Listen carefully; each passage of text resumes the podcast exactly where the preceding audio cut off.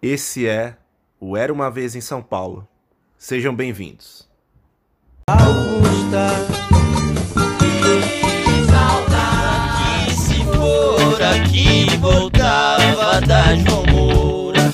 Nós fiquemos apaixonados, fomos pra doutora Na zona sul, cotidiano difícil.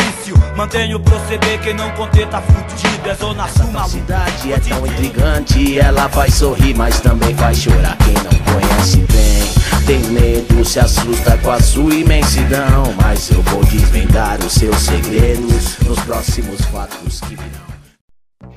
Bom dia, boa tarde, boa noite, galera. Esse é o Era uma Vez em São Paulo, episódio 14, 14 episódio do Era uma Vez em São Paulo. Sou o Pedro e mais uma vez tenho a companhia do meu amigo aqui, fiel companheiro Marcos. E aí galera, tudo bem com vocês? A gente tá indo para um episódio bem especial, voltando ao nosso formato de, de revisar a carreira de um diretor de cinema. E não é qualquer diretor, né, cara? É um dos cineastas mais queridos e odiados dos últimos anos. Um cara que mexe com o coração, com a cabeça e com, com os sentimentos de quem gosta de cinema, né? Com certeza, Marcos. Aqui, assim, galera, atendendo a pedidos aí, né, dos nossos ouvintes, até nossos também, né? A gente já tava querendo fazer esse episódio do Nolan já tem algum tempo. A gente já tem, a gente já fez alguns outros episódios aí de diretores, né, do Tarantino, do Fincher, e foram episódios bem legais de fazer.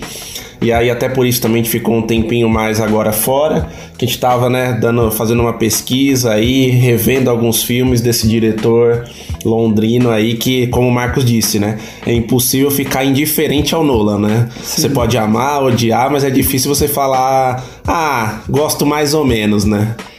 Pode ser que vocês não gostem ou nem lembrem direito quem ele é, mas com certeza vocês já viram algum filme dele, né? O Nolan é conhecido em Hollywood por ser um dos caras mais bem-sucedidos da geração dele. Os filmes dele, somando os 10 que ele já fez, já faturaram mais de 4 bilhões de dólares ao redor do mundo. Então ele é um cara que faz as pessoas saírem de casa mesmo para ir no cinema, que é uma coisa não muito habitual nos dias atuais. E ele tá com um filme calibrado, né? O 11 primeiro filme dele, chamado Tenet, vai ser lançado esse ano. Já era pra ter sido lançado, mas a Warner teve que dar uma travada, né, Pedro? Não, com certeza, né? O, a gente sempre vem acompanhando aí no noticiário, né? O Tenet vai ser lançado em julho, vai ser lançado em agosto. Agora a previsão é que até o fim de agosto, né, em algumas em alguns países já começa a ser lançado, aqui no Brasil em setembro, mas assim, pessoal, é aquela coisa, né? Com a questão da pandemia fica muito difícil cravar qualquer data, mas o Nolan, ele já tá em conversas, né? Porque ele quer que o filme dele seja um filme que abra as portas, né? Reabra as portas do cinema mundial, né? Exatamente, a Warner também quer isso. Eles estimam que para o filme ser realmente lucrativo e atingir o impacto que eles querem, ele- ah, o objetivo deles é faturar 800 bilhões, 800 milhões de dólares. Então eles vão precisar ter uma escala de exibição enorme, né? não só nos países que já permitem passar o filme, como nos demais também. Eu, eu acredito que eles vão segurar, cara. Eu acho que eles vão esperar ter um, um volume grande de países, principalmente É. China e Estados Unidos, poderem exibir. Até porque ele é um dos tantos filmes que o Nolan já fez filmado 100% em IMAX. Então, o IMAX gera mais bilheteria. Ele é um diretor que a gente já pode colocar aqui, que é um diretor purista, né? Ele, Sim. ele gosta que as pessoas assistam da, da forma mais original e correta possível. Então, ele- eles exigem, de certa forma, que a Warner faça parceria para esse filme ser exibido em IMAX, já que ele foi filmado dessa forma. E toda essa questão tecnológica e de custo de produção, acho que vai fazer talvez o filme ser adiado mais um pouquinho. É, eu acho que sim. É, é lógico que tem uma certa pressa e tudo mais, mas também, se a gente olha o panorama, a gente não vê nenhum filme desse calibre sendo lançado, né? Então, eu acho que o Nolan, o Warner, tem estofo pra segurar um pouquinho mais, né? E fazer o lançamento, vamos dizer assim, quando tiverem as coisas mais claras, né? Porque é um filme que, como você comentou, né, Marcos, não dá pra ser lançado por streaming, né? Com todo o investimento não que fez, que foi feito, né?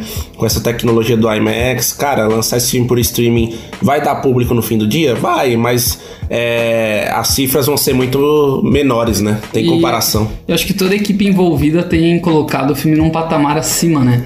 O John David Washington lá, que é o protagonista, falou que ele nunca teve... Primeiro pro- protagonista negro, né? Do Nolan, né? Exatamente. Ele não nunca tinha trabalhado em nenhum projeto parecido. O, o Robert Pattinson falou que ele demorou semanas para tentar entender o filme e ainda não entendeu. E Relaxa, Pattinson, a gente não entendeu alguns filmes do Nolan até hoje. e é, o cinema dele é esse cinema ambíguo e bem ambicioso. E o próprio Tenet, que a gente vai falar num futuro próximo aí, até pra gente falar aqui de uma forma mais aberta da carreira dele, ele tem a proposta de ser um palíndromo, né? Ou seja, algo que possa ser compreendido tanto de frente para trás quanto de trás para frente. Por isso que o nome do filme também é algo que pode ser compreendido de frente para trás, de trás para frente. Então vamos ver como que o Nolan vai brincar com essa linha temporal e em breve a gente vem com mais detalhes do Tenet. Boa, vamos começar a falar então da biografia do Nolan aí? Bora. Vamos lá então, pessoal, começar a falar aqui do senhor Christopher Edward Nolan, ou mais conhecido como Christopher Nolan, né? Esse grande diretor londrino, nasceu em Londres 30 de julho, né, de 1970, é diretor de cinema, roteirista, produtor ali, produtor de uns filmes meio X, mas também é, né, Marcos? É um baita diretor, mas já, já produziu algumas buchas como Liga da Justiça, Transcendence. Nossa, e... cara, até o Homem de Aço ali do Zack Snyder que o pessoal gosta, mas enfim, eu tenho minhas ressalvas também com esse filme. É horrível. ele, ele é amigo pessoal do Zack Snyder, sabia? Ah, é. olha, interessante isso daí. E ele e a Warner com certeza coloca ele nessas buchas, acho que para dar um up nos projetos e para ver se ele consegue resolver problemas de roteiro que os caras envolvidos nessas, nesses projetos não conseguem. Mas assim, um spoiler antes da gente antes da gente repassar toda a carreira, galera. Para quem não sabe quem é esse cara, ele é basicamente o cara que dirigiu o, a trilogia do Batman. O, principalmente o famosíssimo filme do Coringa, do Heath é, Ledger. Cavaleiro das Trevas. Ele também dirigiu aquele filme muito louco chamado Inception, com Leonardo DiCaprio, onde a gente, tá, onde a gente faz uma viagem sobre as camadas dos sonhos e do inconsciente lá, em busca da origem. Ele também dirigiu recentemente o Interstellar, que é um filme de ficção científica bem ambicioso, Sim. com o Matthew McConaughey. E o último filme dele, que foi um filme aclamado no mundo inteiro, é aquele filmaço de guerra chamado Dunkirk, que eu sei que o Pedro não gosta. Ô pessoal, ó, só dando um bastidor aqui, na hora que o Marcos encheu a boca pra falar do Dunkirk aqui, ó, eu ficava meio. Não, tô brincando, é um bom filme sim. Mas. Só enfim. pra dizer um pouco dos projetos recentes aqui, antes da gente falar de, de como ele chegou até esse ponto. Não, com certeza. O Nolan é um, um cara que, como o Marcos comentou, né? Às vezes a gente não associa ao nome, mas quando você vai ver a obra dele, com certeza, né? Grande parte do público, não só os cinéfilos, né? De carteirinha, mas o público médio já viu algum dos filmes dele, né? Porque é, até adiantando um pouco, ele assim como Tarantino, até o David Fincher, uhum. né? Ele mais que o Fincher até, ele consegue aliar muito bem esse cinema mais artístico ao blockbuster, né? Acho o é Nolan tem vários blockbusters, né? É o grande diferencial dele, ele consegue faturar, fazer o, a, enfim, a galera toda assistiu o filme dele, mas ele não necessariamente faz o filme dele ser fácil, né? ser digerível para as pessoas. Ele é um cinema artístico que busca camadas interpretativas, busca às vezes linhas temporais no filme, né, que não são aquela cronologia óbvia. Ele é bem ambicioso, mas ele mesmo assim consegue levar isso pro grande público. É isso aí. E bom, falando um pouco da, da história aqui do Nolan, né? Como a gente falou, ele nasceu em Londres ali. O pai dele, o Brandon Nolan, ele era um executivo publicitário. A mãe, a Christina Nolan, é, trabalhou como comissária de bordo, professora de inglês, e o Nolan ele começou a tomar gosto ali pelo cinema, né, já muito pequenininho, aos sete anos ali, brincando com a Super 8 do pai dele, né, então fazendo alguns curtas com action figures, coisas desse tipo, né, ele sempre foi muito aficionado também por quadrinhos, né, o super-herói preferido dele sempre foi o Batman, né, ele sempre cita isso, você começa a ver ele, isso até no no primeiro filme dele, o Following, né? Depois a gente pode falar mais. Ah, é verdade. Mas o quarto lá do, do personagem, a, na verdade, a, a porta de casa do personagem lá tem uma figurinha do Batman. É verdade. Nesse filme, né? E, enfim. Ele, ele admirava Star Wars, né? Como todo garoto ali, né? Dos anos 70 e 80, né? Isso é normal, né? Enfim, um filme que influenciou gerações. É, ele tem 50 anos, mas dá para dizer que pelo menos há uns 40, né? Desde que ele era bem criança, ele se envolveu com o cinema. Exato. Sempre brincou de fazer curta, desde o começo decidiu que queria estudar nessa área, queria ir para uma escola de cinema. E seja dentro dos, dos Estados Unidos depois na carreira profissional ou lá em Londres mesmo, ele sempre esteve envolvido com o meio do cinema, né? Era a área que ele queria estudar e se aperfeiçoar. É isso aí. E é isso, né, galera? Assim, ele foi crescendo ali, né? Ele foi se inteirando mais sobre, sobre o assunto. Ele também, em algumas entrevistas, ele deixa claro que começou a, a mexer também, costuma me aprender muito em campanhas publicitárias, em peças, assim, do, do mercado de publicidade, que é uma é uma, como é que eu posso dizer, né, uma carreira comum ali, né, no começo desses diretores, o Fincher também fez a mesma coisa. Sim. E tu percebe que ele ser bem aceito em Hollywood também é reflexo da, da experiência pessoal dele, né? Por dois motivos. Primeiro que ele frequentou muito os Estados Unidos desde jovem, ele tinha viagens frequentes a Chicago e ele veio pegar a dupla cidadania ali em 2002. Então ele é um cidadão não só britânico como americano. E um outro elemento que mostra essa influência no cinema dele, faz ele ser um cara muito assistido nos Estados Unidos, é a questão dos filmes preferidos dele, né? As influências. É, exatamente. Boa parte das influências que ele cita, ou, ou quando ele elenca os filmes que ele mais gosta, são filmes norte-americanos. né? Não, com certeza, né? E assim, a gente pode ver ali no, no Nolan, né? Além da- dessa influência que o Marcos comentou, né? Tipo, nominalmente aqui, que a gente vai falar também, né? Em relação aos filmes dele, 2001, Odisseia no Espaço, que é uma grande influência dele, né? Ele fala sempre desse filme nas suas entrevistas, o Blade Runner também, né? É, ele fala do Ridley Scott como um cara que sabe criar atmosfera. então. Exato. Ele cita tanto o Blade Runner quanto o Alien, né? Dois filmes ali da virada dos anos 70 para 80, quando ele era criança mesmo, como filmes de referência. Ele cita o George Lucas por conta do Star Wars, né? Ele fala que o Star Wars tornou o, o cinema de hoje possível, que é esse cinema pipocão, o cinema blockbuster. Outra coisa também que ele fala é que ele busca influências no cinema britânico do Hitchcock, Sim, que ele tentou, ele tentou trazer esse suspense para alguns dos filmes, até mesmo pro próprio Dunkirk Isso. nas cenas em que os prisioneiros estão isolados dentro dos barcos e achando que vão morrer dentro da praia, né? E, cara, tem vários filmes que ele elenca, mas eu diria que os favoritos dele beiram ali o 2001, Blade Runner. Ele cita também o clássico Doze Homens e uma Sentença, Isso. do Sidney Lumet, Baita filme. muito bom. E ele gosta do Spielberg, ele cita especificamente o Resgate do Soldado Ryan como uma referência. Esse do Spielberg é engraçado, Marcos, também a gente pode falar mais na frente, mas o pessoal às vezes quando vai criticar o Nolan fala, ah, esse cara na verdade é um Spielberg aí que faz esses filmes pirotécnicos aí e não se foca tanto, né? Enfim, Esse é um elogio pra ele, é né? uma crítica muito superficial, até porque o Spielberg, tudo bem, né? O Spielberg hoje em dia quer mais ganhar dinheiro ali do que fazer aquele baita filme, mas o Spielberg é um monstro sagrado É um também, monstro né? De, sagrado. de Hollywood. Só uma outra curiosidade, ele cita também o Terrence Malick como uma influência. Isso, é verdade. E quando ele cita especificamente o Além da Linha Vermelha, que é um filme de guerra, e o Árvore da Vida, que é um filme bem existencial. Quase nada polêmico, né, Marcos? Esse. Então tu percebe que realmente o cinema dele é essa junção maluca, né? É. Tem o cinema popular, o cinema de herói, tem o suspense, mas ao mesmo tempo tem sempre muitas camadas pra interpretar, pra discutir. Com certeza. É essa influência dos filmes do Kubrick, como 2001, e do próprio Terrence Malick. né? É, isso aí.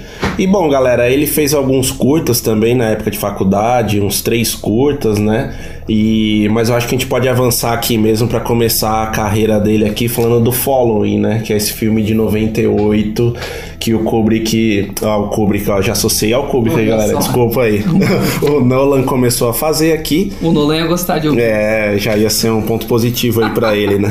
Mas em 98 ele faz o Following, né? Que é um filme de suspense, um thriller, né? Que a gente pode chamar assim. Ele fez esse filme, né? Com um baixíssimo orçamento, se eu não me engano, 6 mil libras na época, algo assim. É o único filme dele preto e branco. É um filme preto e branco e ele foi gravado também aos finais de semana, né? Também por conta, né? Do, da- das agendas, tudo mais, né? É, ele fez com amigos de faculdade e eles, primeiro que eles não tinham grana, então esses 6 mil que o Pedro falou foi bancado do próprio bolso do Nolan.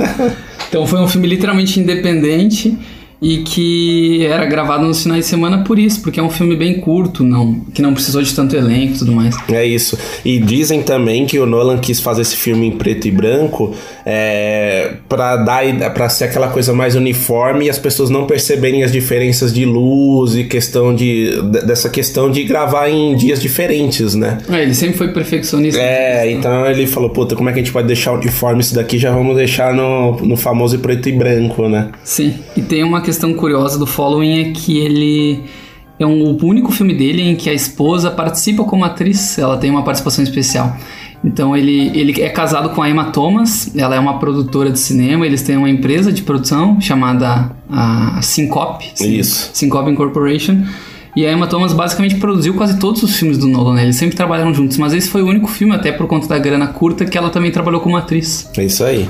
Bom, galera, o Following, assim, é um filme de fácil acesso, tá? Eu, por exemplo, vi no YouTube, ele tem eh, legendado ali, bem, bem fácil de achar. Acho que até o YouTube é uma pla- plataforma mais funcional, porque eu não sei nem se esse filme tá em outras plataformas, né? Uma hora e dez só de duração. Uma hora e dez de duração, e assim, é um filme bem dinâmico, e assim, eu acho que é um baita cartão de estreia ali, né? De visitas pra você já olhar o que, que o diretor era capaz de fazer, né? Sim, dava pra ver que ele tem bastante domínio, né? Ele é um cara bem controlador. E é curioso que ele diz que reflete um pouco da experiência de quando ele era jovem e morava em Londres, porque o filme tem- diz muito sobre assaltos a apartamentos e residências. E ele diz que quando ele morava em Londres ele foi assaltado diversas vezes. então ele quis retratar essa experiência pessoal no primeiro longo. Se ele morasse em São Paulo, então, ia ser pior isso, né? Não, mas é isso, galera, que o Marcos falou. É... Enfim, é um filme que vale a pena ser visto. Ele conta a história ali do Bill, né? Acho que é o protagonista, o Bill. É, Ele é um cidadão pacato, londrino, um escritor. E ele tem uma mania um pouco é, estranha ali de seguir as pessoas, né? De ver o cotidiano das pessoas ali. E ele vai, vamos dizer, ao acaso selecionando as pessoas que ele vai seguir no dia, né? E aí a trama começa a se desenrolar como quando uma dessas pessoas que ele segue, que é o Kobe, né? O personagem do Kobe lá, o, do, do ator o Alex Hall, que é um ator, enfim, não muito conhecido. é, começa a interagir com esse personagem do Bill e a história se desenvolve, né, Marcos? Uma coisa também assim. Você já vê logo no começo, né, que esse Kobe, né, seria um personagem importante, até o nome dele, né, que é usado o Kobe também no, no Inception, né, o personagem do Leonardo DiCaprio. É o mesmo nome do personagem principal da origem, né? E o Bill, é, num momento que ele se transforma ali no, no longa, tá, galera? Enfim, não vou contar aqui pra quem quiser assistir, mas ele, ele, ele usa um codinome ali que é o Danny Lloyd, que depois eu fiquei pensando, né? Nossa, eu já ouvi esse nome em algum lugar, que é o ator que faz o Danny Torrance, né? O filho lá do Jack Nicholson no Iluminado. Então, olha, mais uma Referência referência ali, um easter egg do, do Nolan ali, tá? Acho que antes da gente ir pro segundo filme dele, que é o, o Memento, no Brasil foi traduzido como Amnésia, né? Que é um filme que realmente mudou de patamar a vida dele. Tem uma questão do following interessante que eu acho que ele replica em, nos 10 filmes que ele fez, que é não ter uma narrativa linear fácil de ser compreendida, né? Ele recorta muito as cenas entre uma cena futuro e uma cena do passado, uma cena do presente e uma cena do futuro. Ele gosta de fazer essa narrativa não linear, que até depois é a própria essência do Amnésia, né? E ele fala isso porque ele quer buscar, ele quer que o final do filme não seja um momento de explicação, mas ele quer que seja um momento de encontro entre tudo aquilo que a gente já Isso. viu.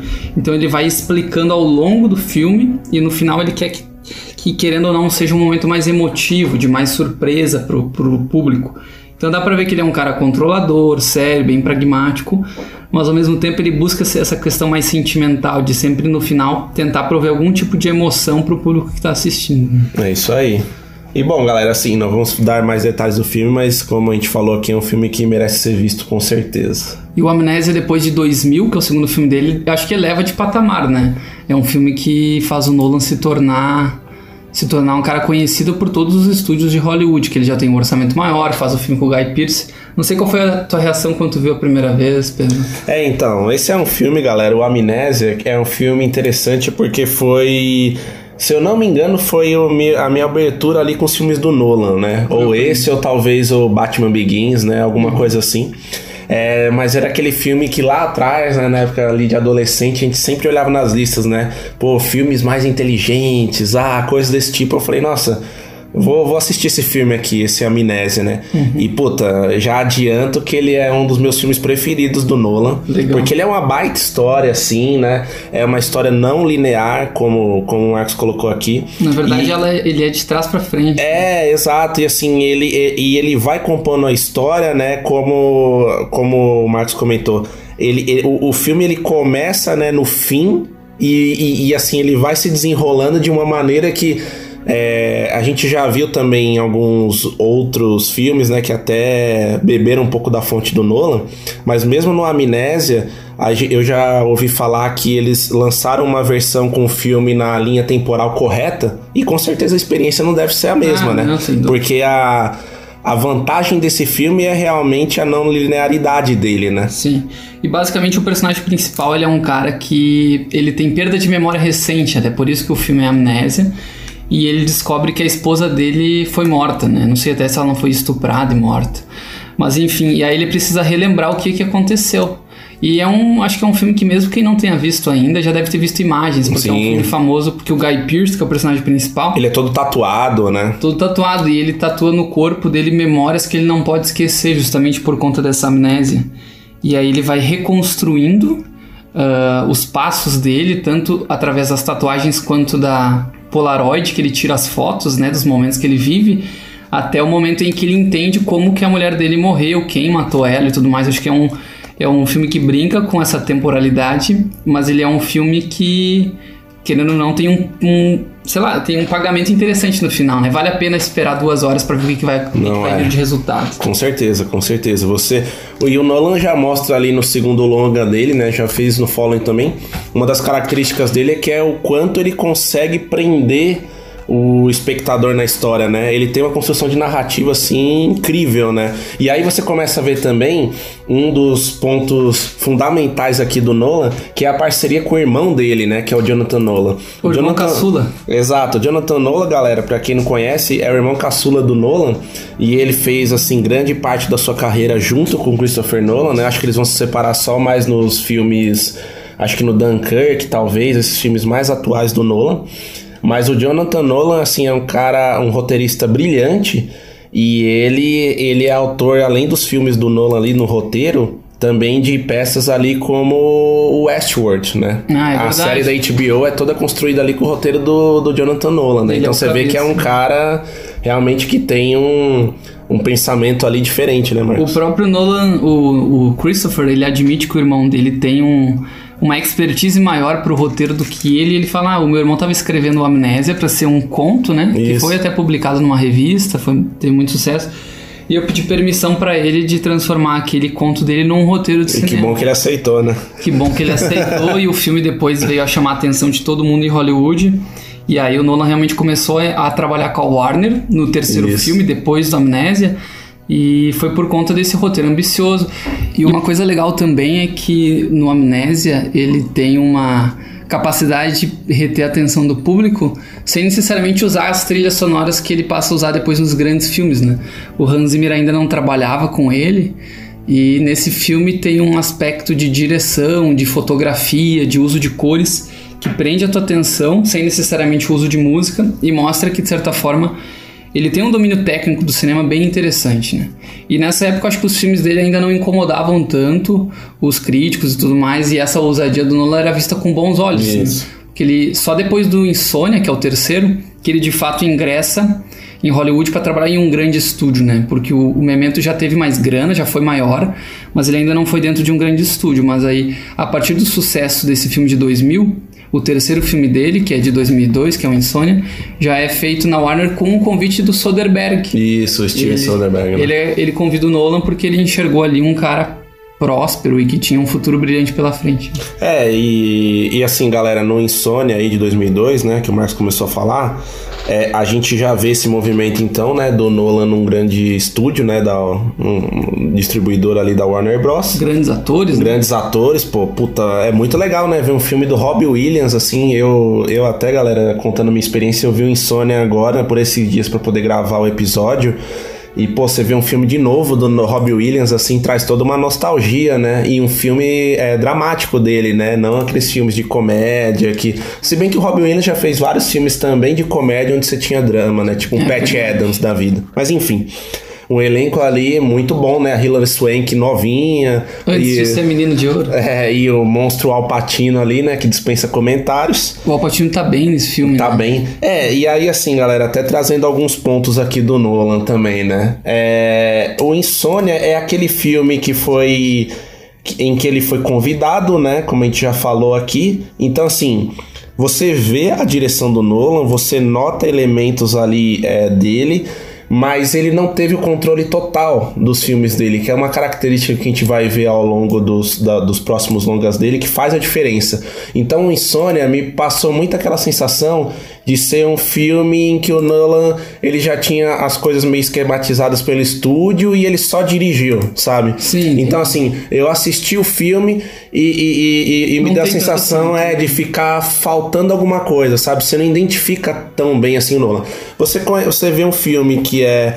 É, de- bem dirigido, que tem baita atores ali, tem cenas muito legais, tem a, tem a história também do filme ser gravado no Alasca ali, onde você não tem noite, né? Então todas Uhum. as cenas ali de, de ápice, de thriller, são todas filmadas de dia, é interessante isso. É, o, um filme, ponto. o filme é baseado, acho que, se eu não me engano, num, num romance ou num longa norueguês, esse Sim, filme aí. É, mas, mas eu sinto ele um pouco vazio, assim, Marcos. Não sei sua opinião. Eu acho que ali tem um tema importante que ele vai explorar nos demais filmes, principalmente no Batman, que é o tema do, da luta do bem contra o mal, assim. Acho que o- a, a ideia da moralidade, desse dualismo, está presente muito forte no- na filosofia própria do Nolan e em todos os filmes. Mas aqui o roteiro ele é um pouco limitado, porque não tem a mão nem do Jonathan e nem do próprio Christopher, né? É um filme mais isolado. Inclusive, dos 10 filmes do Nolan, só- só teve dois que ele não escreveu, né? Que foi o próprio Insônia, que a gente tá falando de 2002, e depois o Inception. Só que em contrapartida, o Inception tem a mão do irmão dele. É. Então, tu percebe que esse filme realmente talvez tenha sido, tenha sido o filme que ele menos controlou. Foi o ingresso dele na Warner. E depois que ele passou a ganhar confiança, tu viu mais a assinatura dele.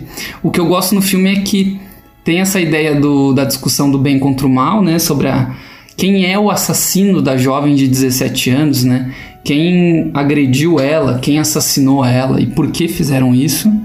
E ao mesmo tempo tem uma questão do próprio policial, que é o Alpatino, que está investigando, ter também cometido um crime e ele mesmo não saber se ele cometeu esse crime, que não é o da menina, de maneira intencional ou de uma maneira, sur- digamos assim, ocasional do dia a dia, que foi um crime numa cena de neblina. Isso. Então ele começa a trabalhar com essa ambiguidade de uma forma bem interessante no Insônia e depois a gente vai ver essa ambiguidade durante toda a trilogia do Batman. É, até puxando esse gancho, Max, bem interessante aí que você levantou. É, nesse filme do no Insônia fica claro também a característica do Nolan, que é aquela questão meio até do anti-herói, mas assim, você não tem muito vilão e mocinho na história, né? Você tem o dualismo, mas no fim eles começam a se fundir desse jeito que você falou. Sempre se funde. Então, né? assim, ele, ele traz aquele aspecto muito real das histórias, né? Pô, você olha pra vida real, será que a gente identifica claramente vilões e mocinhos? Ou será que as coisas, no- em alguma maneira, se tornam cinza ali? Sim. Né? Então, o Nolan deixa muito claro isso, né, Marcos? Sim, sem dúvida. E o Insônia é o marco inicial disso, né? Mas por mais que seja um filme que não tem a assinatura dele como tem os demais, acho que vale a pena assistir. Sim, assim, com certeza. Como um filme policial de investigação de um crime de uma adolescente, jovem adulta ali. É muito bom e tu tem atores como Robin Williams e o Al Pacino dando o seu melhor pra fazer o filme ser bem interessante. Com certeza. E com certeza, se você for botar ele numa régua de thrillers aí, ele mesmo, com todos esses defeitos que a gente elencou, ele é melhor que a grande média aí desses É. filmes, né? E sendo bem sincero, o, o vilão, né? Teoricamente o vilão do que é interpretado pelo Robin Williams, ele me lembra muito o vilão do filme Seven, que nós falamos há um pouco tempo. o John Doe, né, do Kevin Spacey. Do né? Kevin Spacey, porque ele é um cara que brinca muito com essa questão de que tipo de crime Boa vocês lembrança. estão falando, o que eu cometi ou o que vocês estão cometendo. E tem essa discussão, então de certa forma o Fincher e o Nolan são atores de, de uma mesma geração e eles têm um interesse por um mesmo tema, né? Que é essa questão dos serial killers também. É isso aí, boa, boa lembrança. E é isso aí, galera. Depois de três anos ali do Insônia, né? O, o Nolan já tendo conquistado o coração da Warner, ali dos executivos da Warner. A confiança. Eu Acho que ele veio conquistar mesmo depois, mas. É, mas assim, porta de entrada, digamos assim, Porta né? Os caras deram, os caras deram, não, vamos te dar um voto aqui de confiança. Exato. E aí ele conseguiu tirar do papel ali a história do, do personagem ali de quadrinhos favorito dele, igual a gente já comentou aqui, que é o Batman.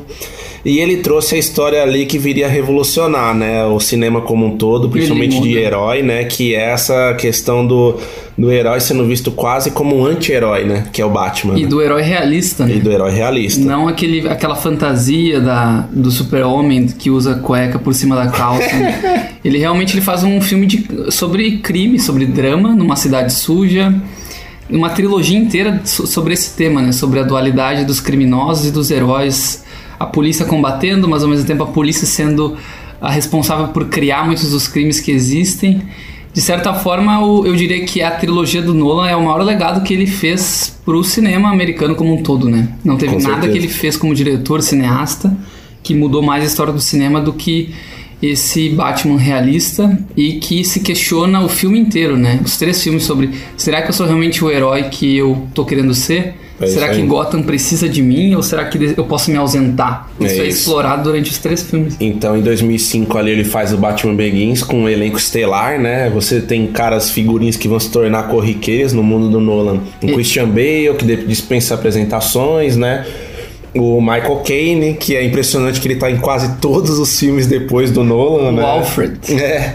O, o- aí você tem o Liam Neeson também, baita ator, Kate Holmes, Gary Oldman também, o Cillian Murphy, que muitos Faz conhecem isso. pelo Peaky Blinders, né? Pela série. Isso, o Cillian Murphy faz o espantalho, né? Ele é o, diria que é o principal vilão ali do primeiro filme. Exato. E é isso, né? O, o Batman Begins ele conta muita história de origem, obviamente, do Batman, mas assim, como ele vai se tornar esse super-herói barra anti-herói até, É. e, e- e como ele é preparado para esse protagonismo e todos os fantasmas que ele tem dentro da própria cabeça, né, Marcos? É, o Nolan ele conta numa entrevista que ele gosta muito do Batman da década de 90, do Tim Burton, mas ele sentia a falta de ter uma história de origem pro grande público, entendeu? De como que eu explico para esses caras que um bilionário excêntrico, conhecido por praticamente todo o estado de Gotham, se tornou um vigilante noturno, né? Uma figura policial ali, um justiceiro de certa forma.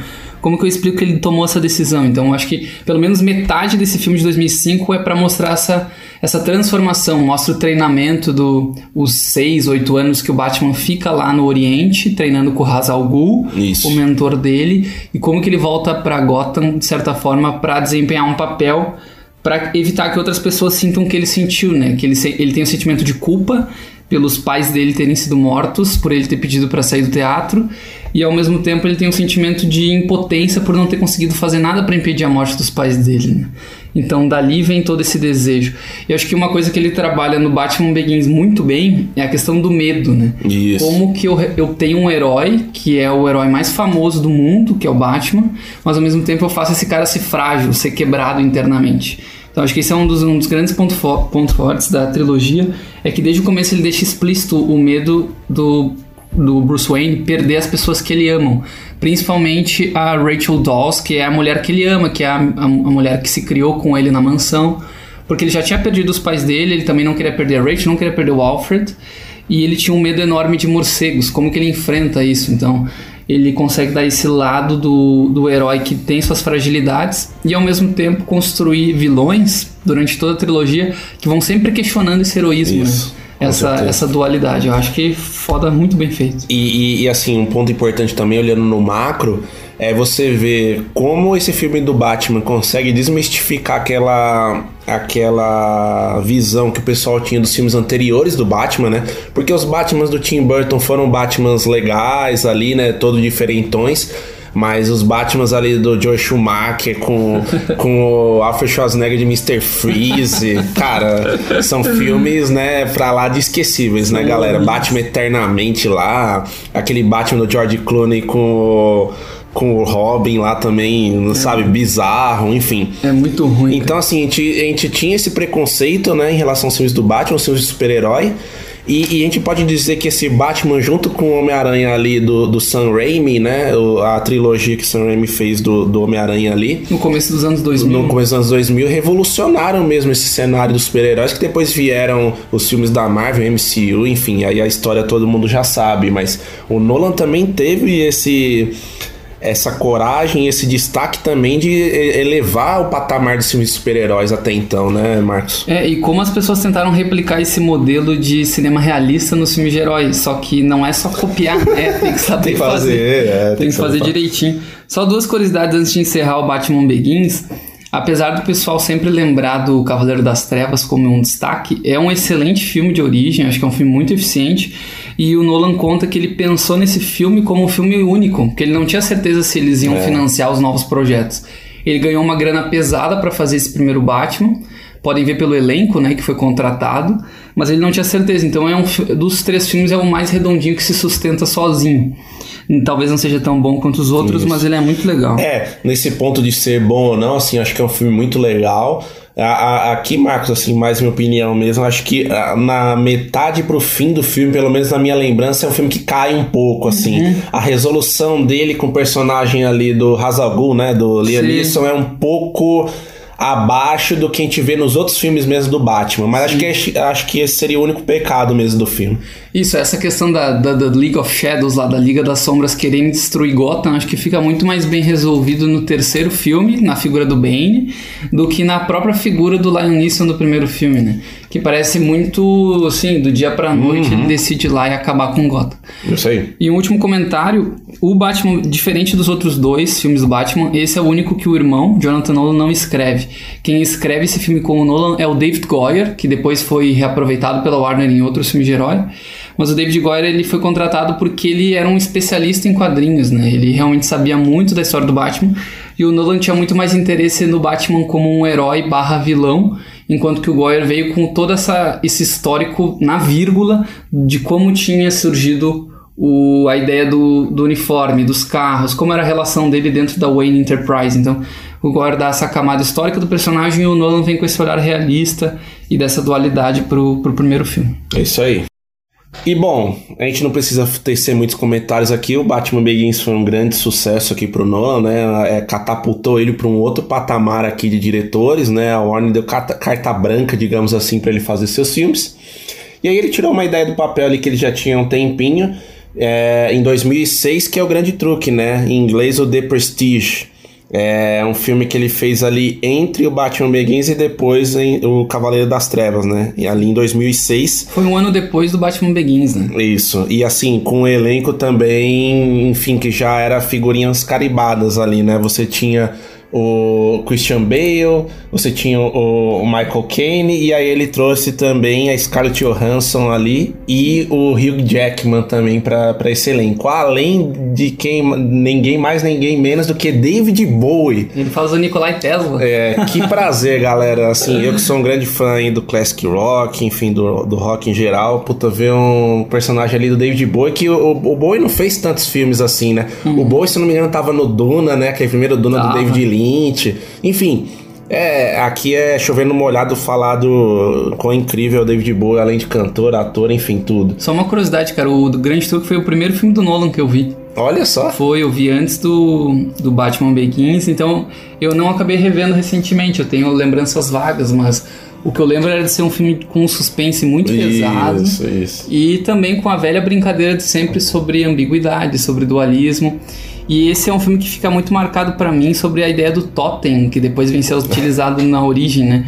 O Christian Bale ele anda com um objeto que aparece em várias cenas do filme. A bolinha vermelha. E esse é um, do- um dos truques que o próprio Nolan usa durante os filmes dele, né? Como uma forma de capturar a atenção do público. Tem a bola vermelha, tem as tatuagens, tem a Polaroid da Amnésia, tem o, o totem do Leonardo DiCaprio, o peão dele, e assim vai indo. É isso aí. E aí, galera, esse filme tá um pouco mais fresco porque eu, diferente do Marcos, não tinha visto o filme ainda, vi agora pro, pro episódio. Mas ele é basicamente, ele trata ali da, no, num duelo, né, de mágicos ali na, na época medieval ali, né, digamos, entre o Robert Angier e o Alfred Bourdain, né, o Hugh Jackman e Christian Bale, respectivamente. É, eles são criados ali naquele contexto de mágica, né, no, no, no cenário, enfim, medieval, como eu comentei. E, e eles estão sempre naquele desafio de trazer algo diferente pro público, né? De tirar um pouco a mágica daquele patamar de ilusionismo barato da época só para entreter as pessoas e elevar o patamar. E aí o filme fica muito com é, brincando com essa questão de dualidade e com essa questão de, enfim, como eles se superam, né, um ao outro, né? Então eles É estão uma sempre né? é, eles estão sempre se desafiando. O filme é muito inventivo, também tem o Jonathan Nolan ali por trás, junto com o Christopher Nolan. Então, assim, é um baita roteiro esse filme, porque em todos os momentos você tem é, uma montanha russa ali. Uma hora o personagem, um personagem tá embaixo, o outro em cima, outra hora ele, enfim, aplica uma cartada ali em cima do, do seu rival e vice-versa. Então é um filme que você não tem muito ele não é um filme calmo, né? Ele não é um filme que, ah, você pisca o olho e, ah, não perdi nada. Não. Qualquer coisa aqui, qualquer, vamos dizer, distração que você tiver, pode ser fatal aqui pro entendimento porque ele é um filme muito dinâmico e que tem várias camadas, né? E até o personagem do Bowie, ele demora para entrar na história lá, o Tesla, Sim. mas também quando ele entra, ele tem uma ele tem uma participação muito muito legal. Enfim, o Michael Caine também é um baita coadjuvante no filme. Tem o Andy Serkis que depois fez o Gollum no Senhor dos Anéis, né? Na verdade, tinha feito antes, né, o Gollum no Senhor dos Anéis, e lá o, o famoso Smeagol. Isso, o Caesar, enfim. O Andy Serkis é sempre aquele cara do CGI lá pra fazer aqueles personagens. o Mogli, o menino. É, é exato. Exato. Mas enfim, o grande truque, assim, na minha opinião, ele é um filme muito bom. Só que aí, aí pode ser um pouco de chatice minha aqui, tá, pessoal? Mas eh, tem uma característica do Nolan que o pessoal começa a falar que me incomoda um pouco nesse nível que eu percebi, que é a explicação excessiva. Sim, sim. Principalmente na parte final do filme, você já saca várias coisas do que aconteceram e tem aquele momento que, que, é, que, que, tem a brincadeira lá dos críticos, né? Que é o momento Nolan onde você tem a explicação, olha, fiz isso, fiz aquilo.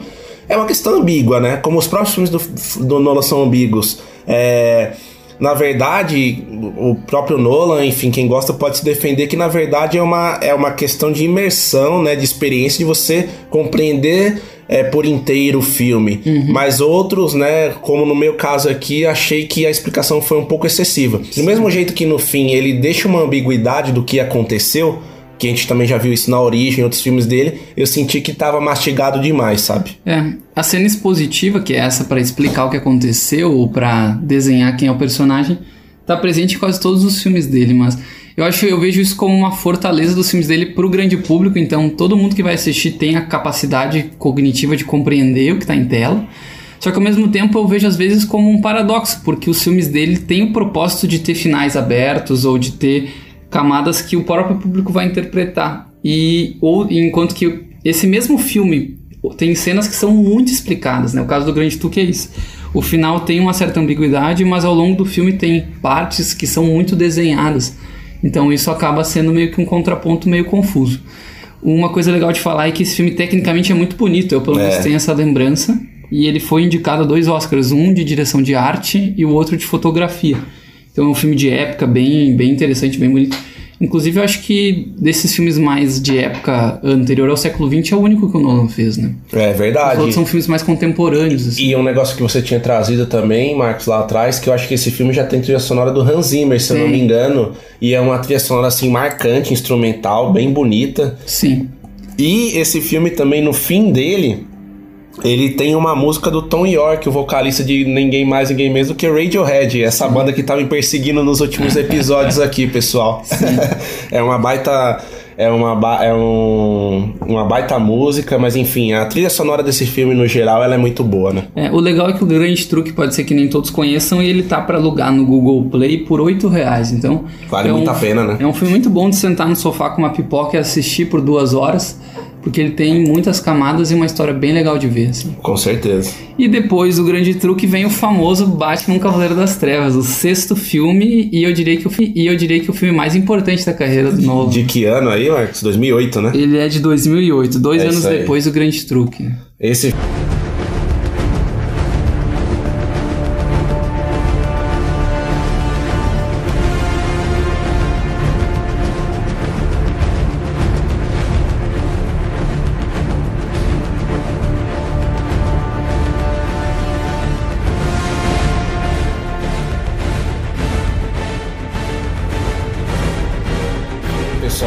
tenho nem muito o que falar, assim. É, não quero antecipar aqui conclusões, mas o, o Cavaleiro das Trevas é aquele filme marco, assim, aquele filme de almanac que quando um diretor quiser fazer um outro filme de super-herói tem que olhar assim o, o filme do Nolan e falar, cara, é, eu quero seguir isso aqui. É um, filme, é um filme fantástico, assim. Eu tenho uma experiência, né? Eu, eu, eu já vi o Cavaleiro das Trevas algumas vezes, não tão recentes, né? Mais ali na, na época que lançou. Mas eu tenho experiência de, de, de ver esse filme no cinema e sair atônito, assim, é, sair fantástico. uma experiência de tipo, que que é isso aqui que eu vi? Que negócio fantástico, né? É, é um filme que você tem tudo aquilo que tinha no Batman Begins, da questão da dualidade do personagem, é, enfim, de vilões é, impactantes, mas aqui é elevado numa outra figura, né? O Coringa, a, o Harvey Dent lá, o Duas Caras, é um negócio impressionante, né, Marcos? Sem, sem eufemismos, é o melhor vilão da história do cinema, o Coringa do Heath Ledger. Esse para mim é o filme de super-herói que melhor se sustenta como não filme de super-herói. Então, se tu quiser ver um filme sobre sobre assalto a banco, sobre terroristas numa cidade, sobre litígio judicial, sobre briga entre polícia e criminosos, Cara, não tem. É o filme mais completo que tem desse formato, usando figuras super-heróis. Para mim é o filme que melhor fala, fala sobre a figura de um herói quebrado, porque a solução que o Batman encontra no final, para quem viu, é uma solução não tão heróica. Exato. E é o, é o, filme que mais subverte a ideia também de uma narrativa formal sobre um super-herói, porque, porque o personagem principal nem é o Batman, né? É o Harvey Dent. Eles queriam que o Harvey Dent fosse o cara, tanto que o Batman ele vai ao longo de todo o filme falando: Ah, eu acho que a solução para Gotham não é mais o Batman, é o Harvey Dent. Ele mostra as caras, ele é o que Gotham precisa. E no final das contas, ele e o Coringa ficam tentando tornar o Harvey Dent a salvação ou o desastre de Gotham, né? E ao mesmo tempo é a melhor forma de colocar um vilão num filme, né? O, o vilão ele não tá lá para ser uma figura complementar. Ele só existe porque existe o vilão, entendeu? É, o vilão ele, ele admite dentro do filme que não existiria a figura dele em Gotham se não existisse um Batman. Exato. Naquela famosa cena da delegacia. Então, cara, é um filme com tantas coisas marcantes que a trilha sonora, né, o visual, enfim, é tudo que a gente já ressaltou que é bom no Nolan, né? Trilha sonora, questão visual, quanto ele tem a mão da direção, mas elevado num patamar aqui que é, aquilo que incomoda em outros filmes de explicação tudo mais, assim, aqui é tudo muito bem encaixado. O medo do terrorismo também. Exato. O medo tão presente nos Estados Unidos do século XXI, é. ele usa nesse filme muito e, bem. E assim, a, a, lembrança que todos têm, a maioria tem, é que é um filme em que o Christian Bale, o Batman ali, é um coadjuvante. O filme é do Coringa, o filme do é do Coringa. Harvey Dent, uhum. enfim, o Batman é de fato um coadjuvante. E assim, esse é um filme, galera, tão marco que revolucionou também até no Oscar Primeiro num Oscar póstumo, né, pro Heath Ledger, na atuação brilhante que ele fez, que assim, ele é coadjuvante só no papel, porque se ele se, se ele ganhasse em, em ator principal também não seria ah, nenhum, nenhum problema, né? Uhum. E, e, também, assim, o, o Oscar começou a prestar mais atenção para esses filmes de super-herói e ver que, enfim, o Batman Cavaleiro das Trevas, com certeza, do ano dele, se não foi o melhor, foi um dos melhores filmes, né? Foi, foi. E se você vai pegar no cenário é, geral, ele é um filme que, como o Marcos comentou, né? Ele sai, ele transcende o papel ali de, de filme de super-herói e ele é um dos melhores filmes já feitos, né? Sim, ele ganha o Oscar de melhor ator coadjuvante e o Oscar de edição de som. E uma curiosidade também, ele é o primeiro filme da história de super-herói a bater um bilhão de Exato. dólares de bilheteria. Então ele é um filme que realmente mudou a história do gênero e é um dos filmes mais marcantes do século XXI. E tem um dos meus finais preferidos, cara, que assim, dos filmes do Nolan é o final que eu mais gosto, que é um, é um, um final que termina falando o Cavaleiro das Trevas, né? Ele, ele abraça o conceito, a ideia lá do Frank Miller, dos quadrinhos.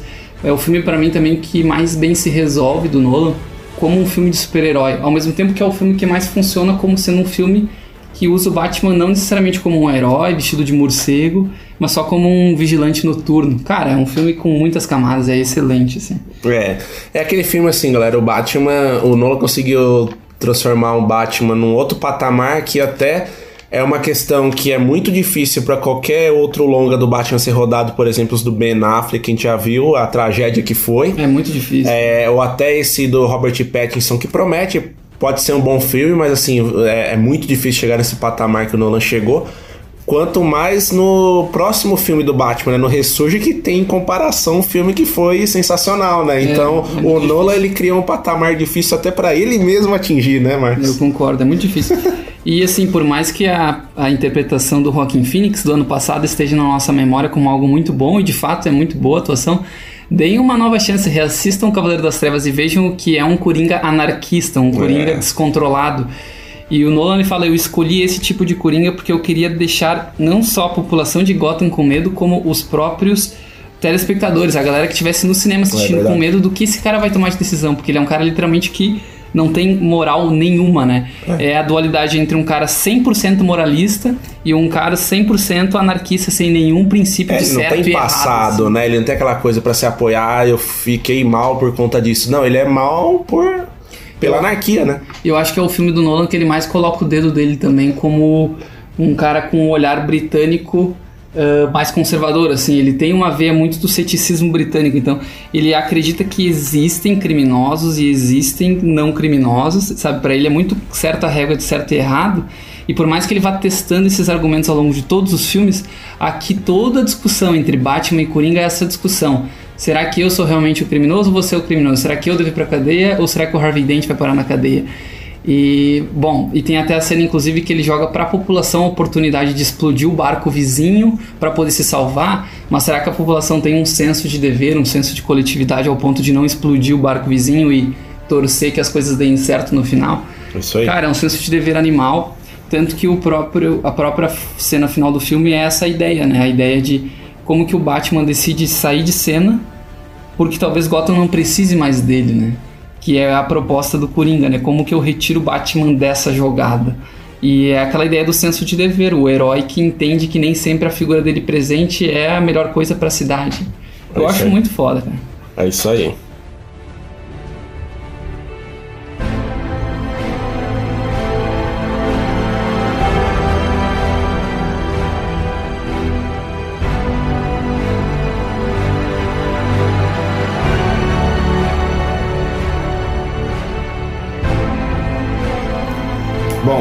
Depois dessa obra-prima aí, né, Marcos, de 2008, Cavaleiro das Trevas, o Nolan falou: o que mais que eu posso fazer aqui pra me desafiar, né? Vem outra daí. E aí vem essa outra pedrada aqui, galera, em 2010, A Origem, Inception, né, o filme, o título internacional. E que filme, né? Outro filmaço do Nolan aqui. Sobre assalto de sonhos. Exatamente, assim, toda essa camada é, que é muito que é muito enigmática, né, do sonho, né? A gente até hoje não sabe definir muito bem, né, como é que funciona isso. Então, você tem todo um mundo inconsciente a se explorar, digamos. Como que tu pode, de repente, mudar a vida de alguém ou a cabeça de alguém através de um sonho, de uma ideia implantada, né? É, e o Nolan faz isso assim magistralmente, mais uma vez, né? Com um elenco de novo estelar aí.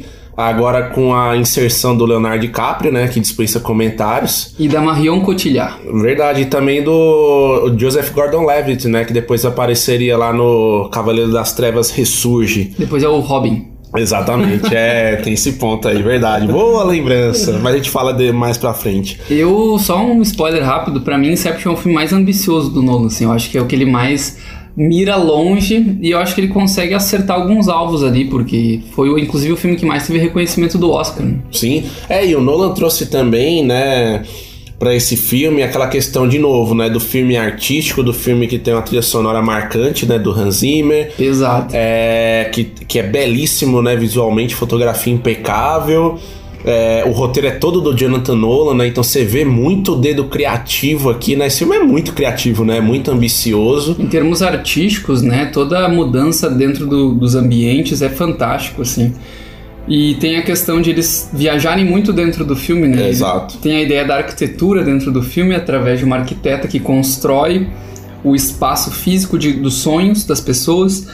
Então ele consegue trabalhar com coisas que ele nunca tinha trabalhado até então, né? Com certeza. É uma novidade. Eu comentei do Oscar, ele ganhou quatro Oscars, se eu não me engano.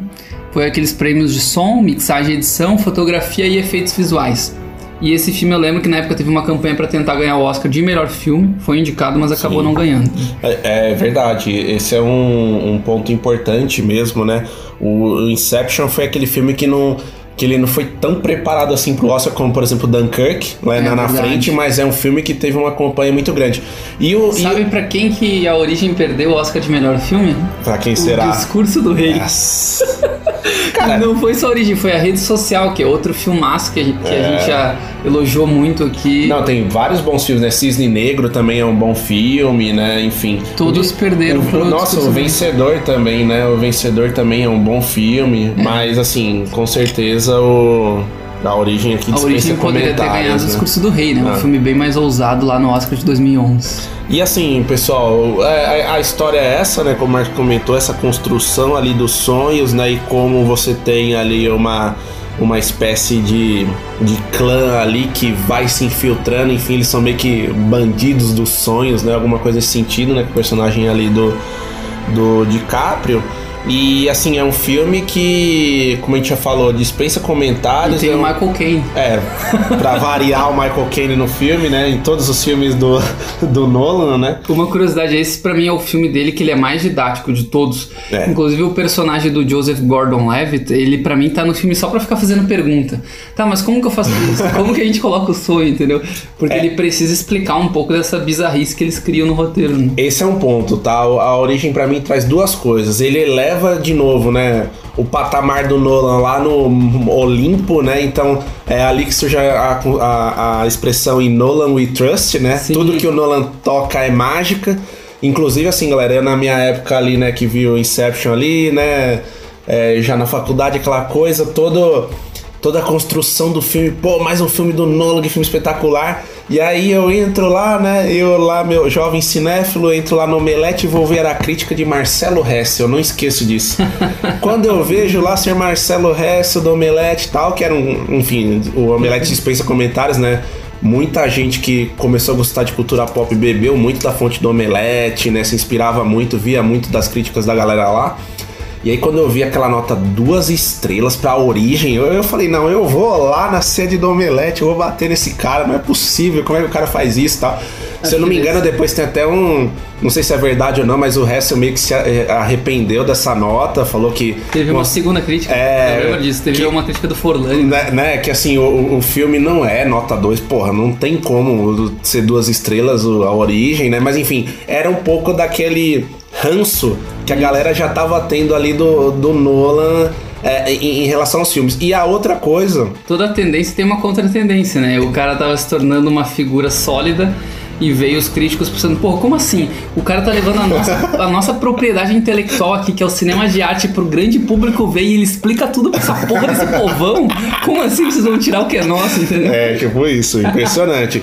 E aí tem a outra coisa que o Marcos trouxe bem, que é a questão da explicação. Eu acho que aqui eu fui um pouco contaminado do quanto eu gostei do filme, então eu deixei isso um pouco de lado, mas talvez pra um cara que já é crítico ferrenho, pega um filme desse que dá tudo de bandeja, de tudo explicadinho, pô, vou sentar a madeira aqui nesse filme, né? Então acho que foi isso que aconteceu também com a Origem, né? Sem dúvida. E há uma coisa só antes da gente passar pro próximo, é que pra mim esse é o filme do Nolan com um personagem principal que mais tem traumas pessoais, assim. Eu acho que o personagem do Cobb, que é interpretado pelo Leonardo DiCaprio, consegue ter mais trauma e mais, assim, dificuldade terapêutica ali de lidar com a vida própria dele do que o personagem do próprio Bruce Wayne, do Batman. E isso é uma coisa que tá em todos os filmes dele.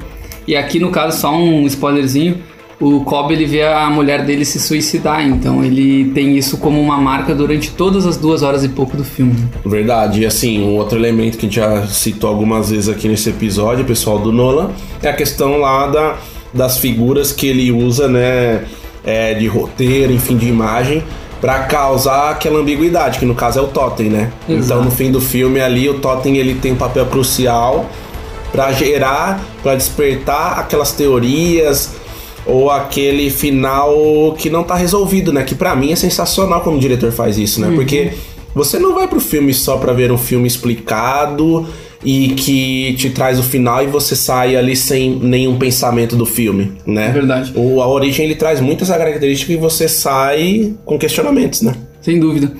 E uma curiosidade é que quem tá nesse filme é o Tom Hardy, que vem no próximo filme dele, os- o oitavo filme dele, Cavaleiro das Trevas Ressurge, tem um papel bem importante, né? É isso aí. Toma bastante whey protein, tudo, coloca uma máscara na cara, não pra ser o Mad Max, mas pra ser o Bane. Boa.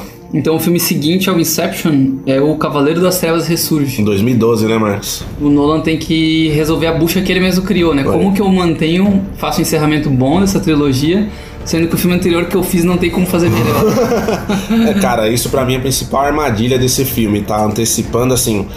O, o The Dark Knight Rises aí, quando eu assisti, puta, a gente tava naquele. Aquele hype. É, naquele hype assim, meu Deus do céu, olha esse cara, esse cara é um monstro sagrado, é o novo Kubrick, é o novo Martin Scorsese, não é possível, o que, que esse cara tá fazendo aqui? Mas não tem como manter o nível. É, e aí assim, ele lança o The Dark Knight Rises ali, a gente foi muito. Eu tenho certeza que não só eu, Marcos aqui, mas muita gente que tá ouvindo, foi muito contaminado pelo hype. Então saiu do filme, pô, que fechamento legal, tá, mas. Pelo menos na minha cabeça, tá, pessoal? Quando eu paro pra pensar nesse filme hoje, depois de tanto tempo, não é um filme que me marcou tanto, sabe? Não é um filme que eu tenho tantas tantos signos, assim, tantas impressões igual eu tenho do The Dark Knight, por exemplo. Então, assim, acho o, o vilão ali, o personagem do Tom Hardy, né, o Bane, bem construído, Acho tem um muito bom. propósito, né? Ele tem aquela questão de A relação com a Miranda. Exata, exatamente. E o, o- o Batman ele saiu daquele confronto com o Coringa, Harvey Dent destruído, né? O Batman tá em frangalhos ali, né? Ele não quer mais estar ali, Tá né? um velho de bengala. Exato, então assim, ele tá. O filme trata muito bem isso, mas. É- é- no fim do dia é isso, né, pessoal? Não, não dá pra chegar no patamar do, do The Dark Knight, né? Eu tenho uma opinião impopular que eu vi esse filme no cinema, eu lembro, eu esperei tanto, o hype era tão grande que eu gostei mais do Rise no lançamento do que dos anteriores. Mas foi aquela questão mais emotiva de se despedir, de ver o Batman voltar pra Gotham, tentar resolver um problema enorme, que era quase que aquela aquela revolução ali que o Bane estava provocando, libertando todos os presidiários, colocando todos os policiais presos, né? Aquela completa inversão do sistema judicial que o Bane propôs na, na revolução interna dele. Justamente porque a lei criada, a lei Harvey Dent, se mostrou uma lei vazia, né? Uma lei que foi baseada numa mentira ao final do, do segundo filme. Então acho que dos filmes que ele fez do Batman, esse é o mais difícil para ele como diretor, como cineasta, como que eu construo algo digno, mas ao mesmo tempo não perco a qualidade. E por outro lado, eu acho que é um filme que ele se esforça tanto, tanto, tanto, que é um filme que dura quase três horas, É. mas não consegue chegar aos pés do anterior. Mas mesmo assim, eu acho um encerramento digno da trilogia. O- ele consegue construir um excelente vilão com boas motivações. Ele tem uma jornada de redenção interessante do Batman. E ele consegue trabalhar nesse filme menos, tipo assim, mais do que nos dois anteriores, ele trabalha com a ideia de, de dualismo. Porque ele tá aqui justamente colocando o Batman como a salvação de Gotham, né? Ele pega a bomba, ele tira da cidade, né? Ele, Batman, faz o que tem que ser feito quando o, o crime exige, entende? Eu acho que o Nolan, ele tá, ele tá sendo inclusive um pouco mais... Ele tá abrindo mais o jogo, né? Ele tá, ele tá sendo menos ambíguo nesse filme, até por isso que ele foi muito criticado. Diferente da origem, o filme anterior, o final não tem aquela ambiguidade do Totem, né? O Michael Caine tá lá em Florença e ele olha pro Batman. Ele poderia simplesmente não mostrar. É. Então acho que ele é um filme que ele se revela. o- parece que o Nolan deu mais as caras para tentar su- suprir essa dificuldade de não ter aquela construção, aquela história, aquele vilão incrível do filme anterior. Eu, eu admiro o diretor quando ele se expõe, entende? Parece que esse é o filme que o Nolan ele mais está disposto a sair daqui, daquela arquitetura geométrica dele, aquela coisa da linha narrativa mega controlada. E ao mesmo tempo ele não consegue atingir os mesmos resultados, mas é um bom filme, assim. É isso aí. Fechado. Boa.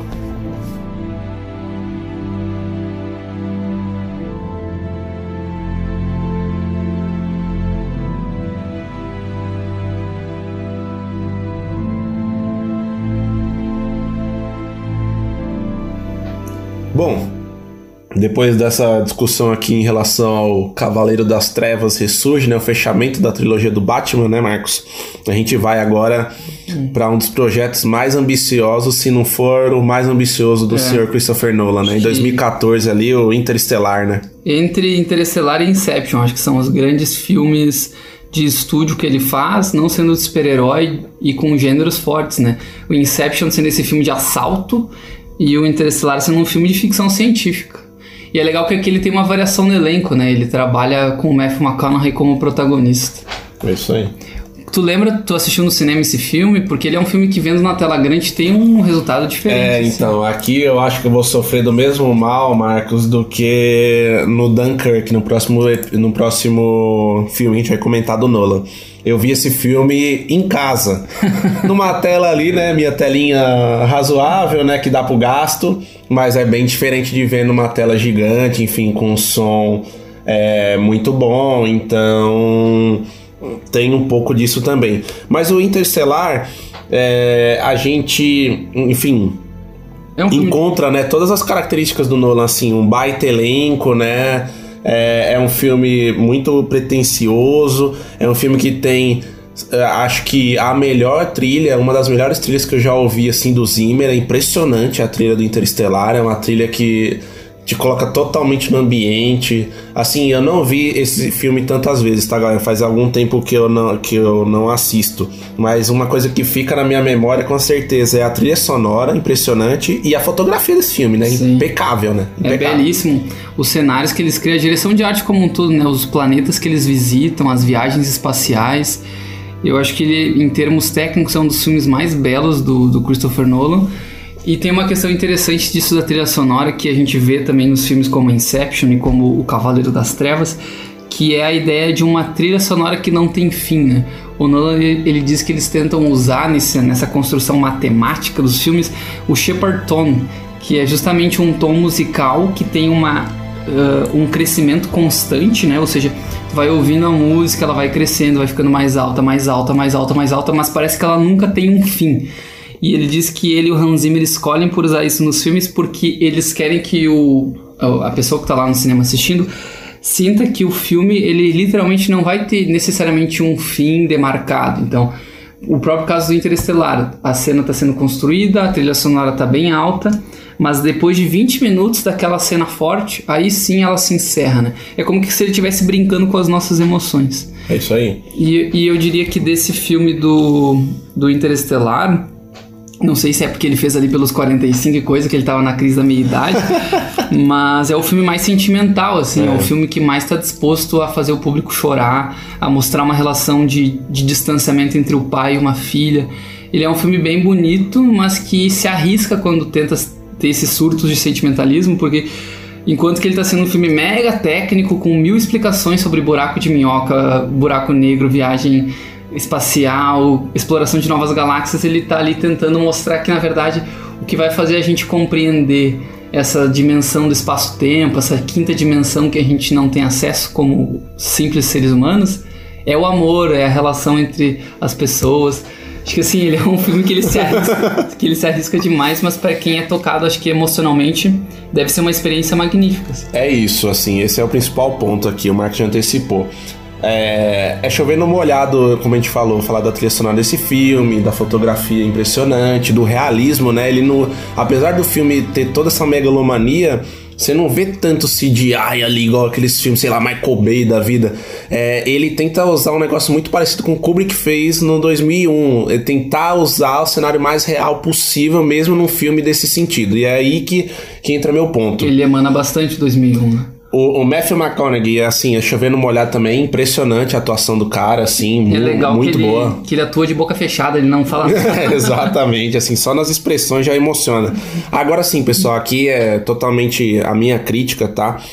É, pessoal, eu acho que o filme se inspira muito no 2001, porque é uma fonte de inspiração pro Nolan, né? Um dos filmes preferidos da vida dele, mas peca justamente nisso, porque eu entendo a, a ideia do Nolan de trazer é, para as massas um filme como esse. Então, assim, pô, é um filme altamente complexo. Eu preciso trazer explicação, preciso trazer sentimentalismo.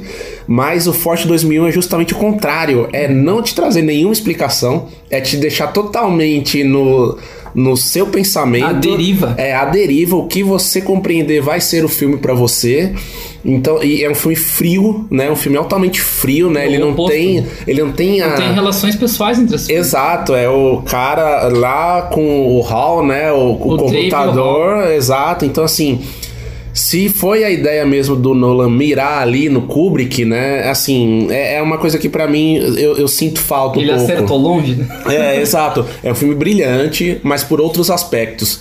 Como eu gosto desses filmes menos explicados, que você tem que ir atrás, que você tem que correr pra entender, digamos assim, mas não é isso, né? Não tem um final fechado, né? Não tem uma fórmula Não. pronta. Esse tá bem redondinho, bem é, fechadinho. eu, eu acho que o Nolan quis trazer fórmulas prontas demais, e isso que me incomodou um pouco nesse filme. Pessoal, eu sei que eu vou levar pedradas aí, mas enfim.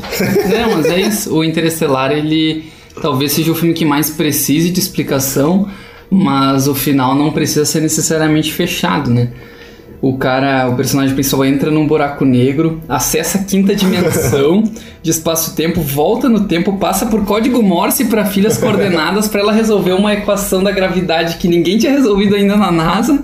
Entendeu? São coisas absurdas que É. o Nolan explora, mas ele tenta explorar isso da forma mais racional possível. exato, exato. Então talvez seja um momento que a, a questão matemática pudesse ser deixada um pouco de lado.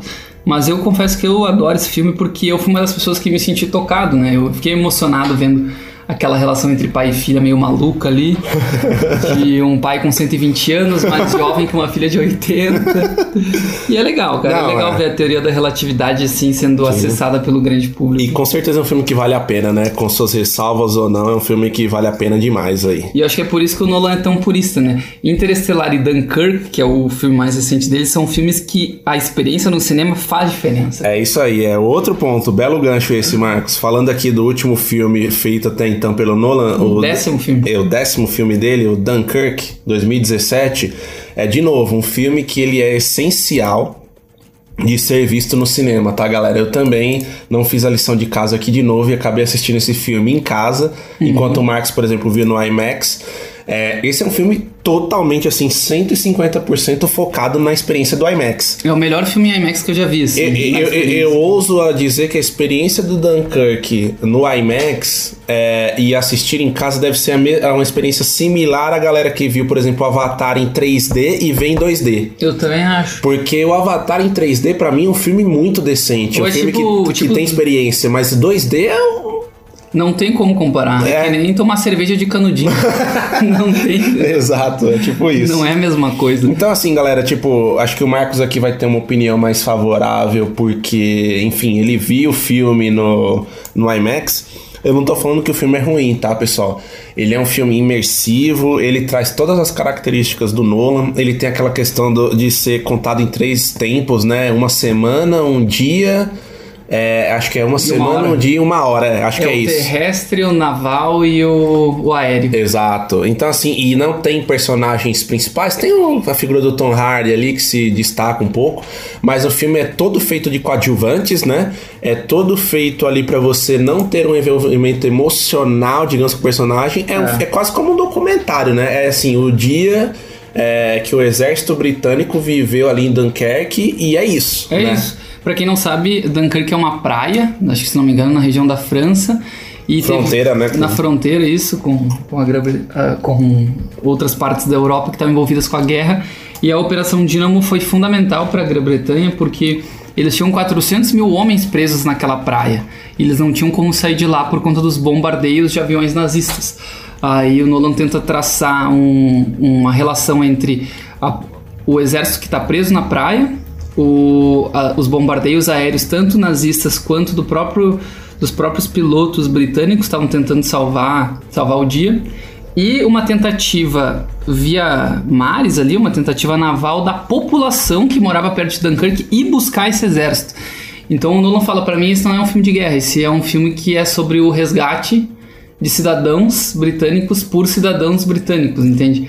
É um, para mim é um filme com a maior, maior carga de moralidade dele, assim, ele tenta mostrar que no fim das contas o que salva o dia não é um exército ou uma arma ou um, uma ideia, o que salva é justamente essa consciência de nação, né? Essa ideia de beleza, os, os, os milicos, os soldados estão presos lá, por que, que nós não usamos nossos barcos, a gente que mora aqui na costa da praia e vai buscar aqueles caras lá?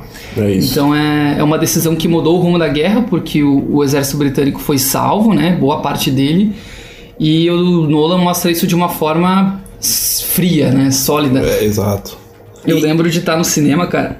cinema e, e a- os tiros estourarem do lado do meu ouvido, assim. Acho que a ideia era provocar uma sensação de medo no IMAX, né?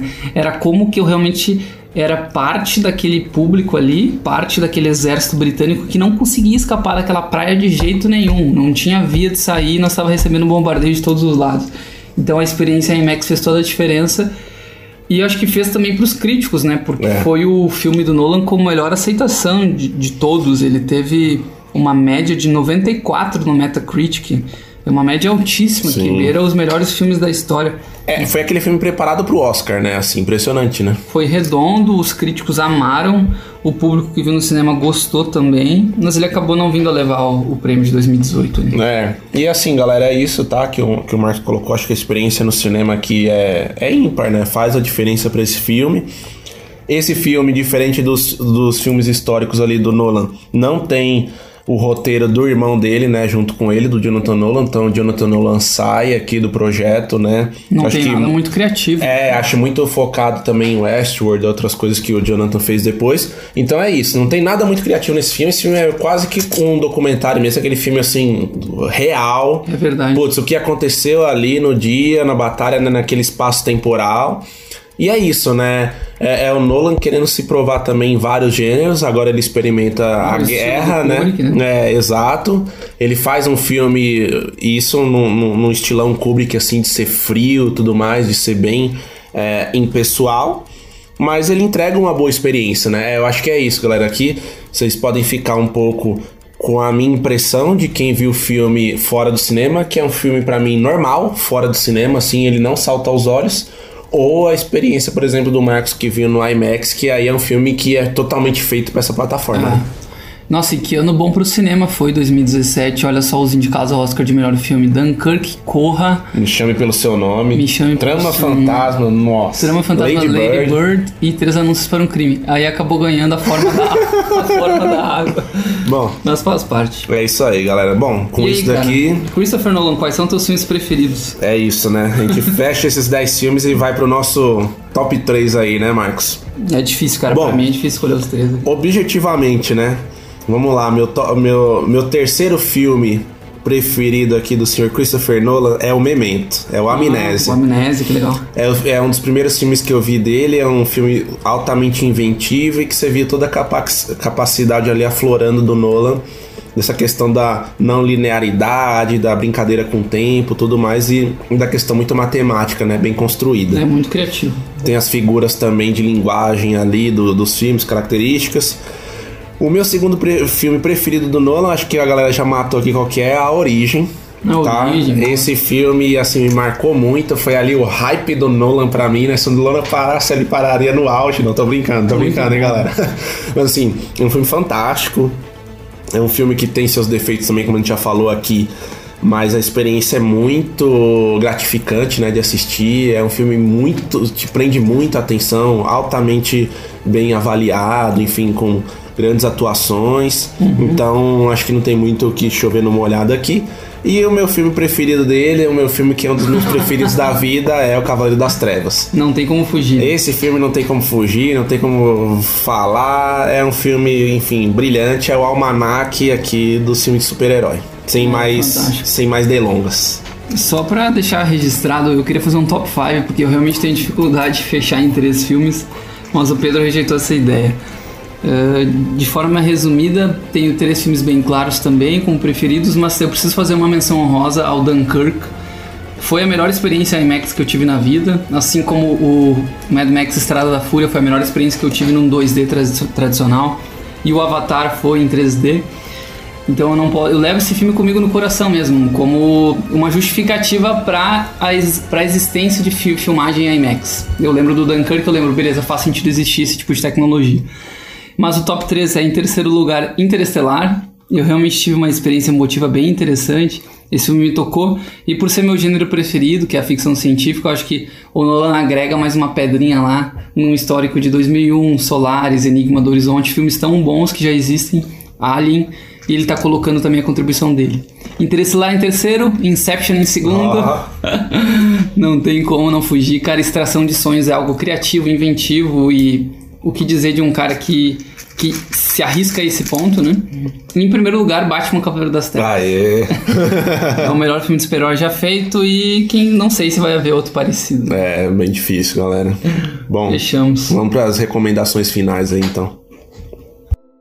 Bom, galera, é isso. Espero que vocês tenham gostado desse panorama aí que a gente deu dos filmes do Nolan, né? Foi bem gratificante fazer, deu bastante trabalho, mas é sempre legal fazer esses especiais de diretores, né? Não tem como ser indiferente ao trabalho dele, né? Até por isso que a gente passou um pouco de uma hora aqui, É. que é um trabalho que vale a pena ser analisado e conversado. né? É, e assim, quando a gente puder fazer nosso episódio do Tenet também, se Deus quiser, né, em breve aí nas plataformas, né, no cinema, enfim, já fica melhor também, né, dado que a gente já trouxe todo esse contexto do Nolan, até pra gente, né, pra ter mais substância, mais arcabouço pra falar mesmo do filme, né, e todas as referências que vão estar lá do Nolan, com certeza. Então é isso, galera. Aqui a gente queria também dar de recomendações para vocês continuarem é, nos seguindo nas nossas redes sociais. Para quem não conhece, o arroba era uma vez em SP, tanto no Facebook quanto no Instagram também. É, nos seguir lá no Spotify também, que isso é bem importante. A gente também tá no, no iTunes, tá, galera? No, na Apple Podcast, se puder fazer alguma avaliação positiva ali pra gente é importante. É, na ferramenta lá da Apple, isso, enfim, a gente ganha algum destaque, sobe alguns degraus ali. E incentiva o nosso trabalho também. Com certeza, A com gente quer certeza. ter uma intensidade maior daqui pra frente de episódios e conteúdo pra todo mundo. É isso aí, galera. E aguarde aí que nos próximos a gente tá pensando em convidados e tudo mais pra dar um upgrade aqui também no podcast. A gente tá esperando aí que vão ter filmes sendo lançados é, streaming. é, em streaming em breve que podem surpreender aí. Novo filme da Sofia Coppola, Do novo Charlie filme Kaufman. do Charlie Kaufman. Enfim, Tem coisa boa vindo por aí. se Deus quiser, né? Vamos retomar aí essa E se eu assistir Dark, a gente fala a respeito. ah, garoto, aí, ó, pessoal, pra quem tava cobrando aí, ó, o Marcos falou que ainda vai assistir o Dark, quem sabe a gente faz aí um episódio, né? Enfim, pode ser interessante, mas é isso, galera. Espero que vocês tenham gostado aí do episódio, continuem nos seguindo e vamos que vamos, né? Vamos nessa, valeu. Valeu!